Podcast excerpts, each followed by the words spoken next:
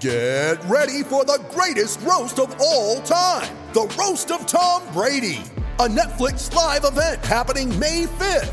Hosted by Kevin Hart, the seven time world champion gets his cleats held to the fire by famous friends and frenemies on an unforgettable night where everything is fair game. Tune in on May 5th at 5 p.m. Pacific time for the Roast of Tom Brady, live only on Netflix.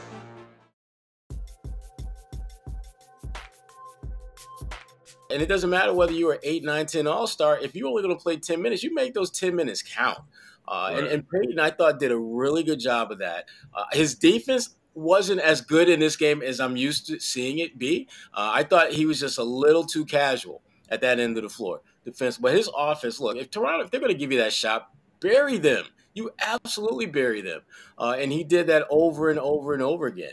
And, and Payton is a guy that, again, when you talk about the Celtics and you talk about the trade deadline that's less than a month away, his name will consistently come up in those conversations. We had about, I think there were maybe five or six different scouts at the last home game at the TD Garden, and I talked to three or four of them, and I asked them, you know, flat out, who's the one guy that you are looking at that you think you might have a shot at, at getting. And I have to qualify like that because they'd always say, "Oh, we want Jayson Tatum. You don't get him." But, but the consensus that they all said was Payton Pritchard, and I asked, "Well, why?" Because they think he's the odd man out for this team going forward. And they put and, and, again, one scout pointed out how you look at what they have in Marcus Smart, you look at the versatility they got in Malcolm Brogdon, you look at the kid in the G League, JD uh, Davison, who they think is going to be really, really good for the Celtics.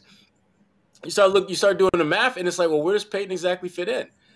That's why these moments that we saw in Toronto are so important because it reminds everyone that Payton, when given an opportunity to play, can get it done. That's why you'll yeah. you'll hear teams like I Golden told I told John Sherrod he has some value. Is it a ton? No. No, it's not a ton, but it's, it's enough to where there's enough interest where teams might try to get creative and lure him away and could potentially overpay to get his service. Like if a team went to Boston, uh, uh, let's just say a team that would probably pick somewhere in the middle of the first round, and they said, "Yeah, we'll give you our, you know, uh, unconditional first round pick for, for Payton." You take that deal. You think so?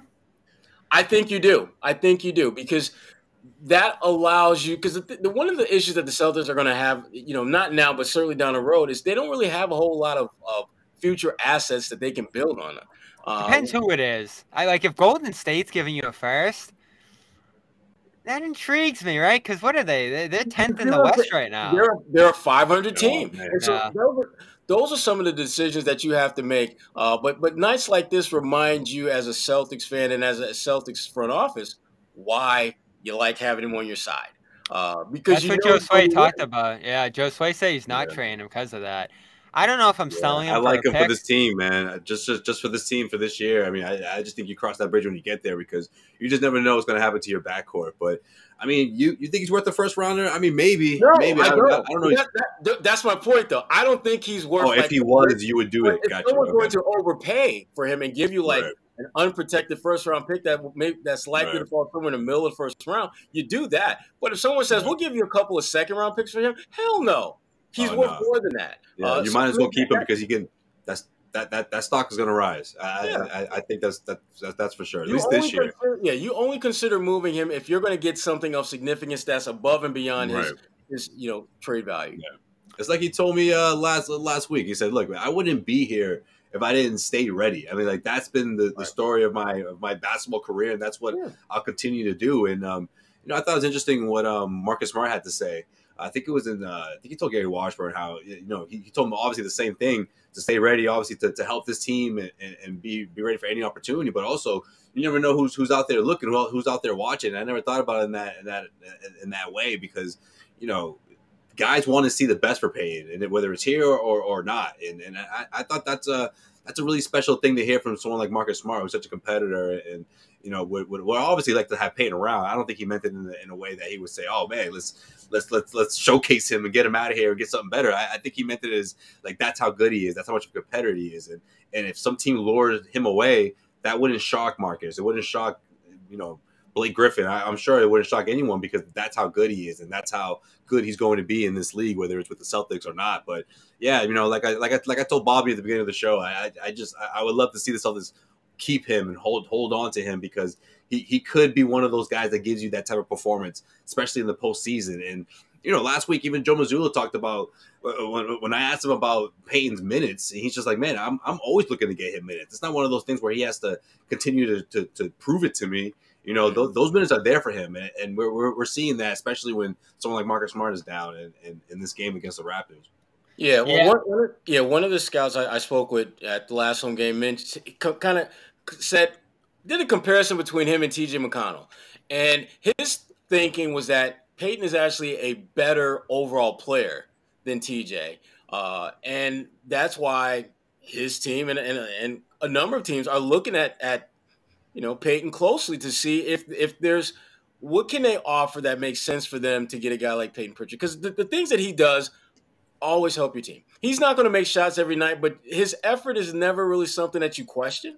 Uh, and and I don't know if there's a lot of guys that are in that. You got to stay ready, even though you may go three, four, five games playing, who are still going to yeah. have that that energy, that effort that you're looking for when they get their opportunity. Uh, I personally would not trade him unless you're giving me, like I said, a lottery type pick, uh, because at that point his value is is probably not going to get any higher than that. But if you're talking about like a late first round pick or another end of the bench guy, which isn't going to help me at all, or multiple second round picks, I'm not doing that deal. Uh, and I don't, and, and it kind of goes back to the point that you made, Josue. I like having him around in case of an emergency, like tonight. Uh, I like having a guy that can make shots. Uh, and frankly, you look at that bench, you know, Malcolm, yeah. It's a tough one, Sherrod. We, we had the conversation already. If you're fully healthy, he's not playing. Right. And if you can get a first for a guy who's not playing for you, that helps you reload into the future. Maybe draft a guy who's better, keep another cost control guy. I know You guys giving up on, uh, on on on on Sammy? You guys giving up not on Sam yet. Hauser? Not yet. Not I mean, yet. Okay. Well, here, right. here's the thing about Sam. Sam, Sam right. you know, he uh, he's no longer the only, you know, one of two guys to play in every single game this season. Uh, that that that mantle belongs to our good friend Derrick White. He took a um, DNP tonight. Yeah, as well as and, Golden State. And and here's a, yeah, and he's had back to back DNPs. And and this game I thought was really going to be telling to see if he truly fell out of the rotation, which he has.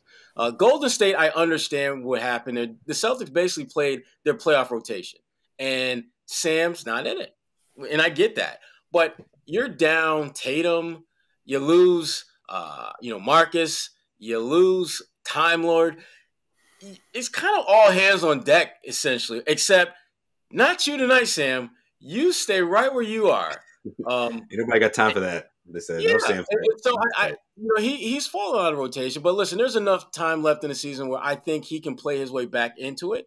Because uh, remember, there was a time where Payton Pritchard was nowhere to be found. He was all well out of the rotation, and he right. made the most of four or five minutes here, five six minutes there, and the next thing you know, you got a game like this where they absolutely need him to do what he should be doing in the NBA, which is knocking down shots. Same thing with Sam. It's it's going to take a, a, minute for him to kind of gradually get his way back into the mix, but I do believe between now and the end of the season, Sam Hauser is going to get back on the floor, uh, and he's going to win them a game or two. I think with his shot making, I, am I'm confident that he's going to do that.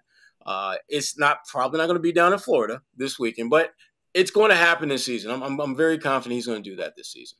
Yeah, he's in a tight. You got to play for, if you're a guy like him to regain that shooting rhythm. And right now, it doesn't look like he's going to have minutes unless oh, you deal with some other injuries down the line here. He might, yeah, he might not be here. I don't know if you ask me. We'll see.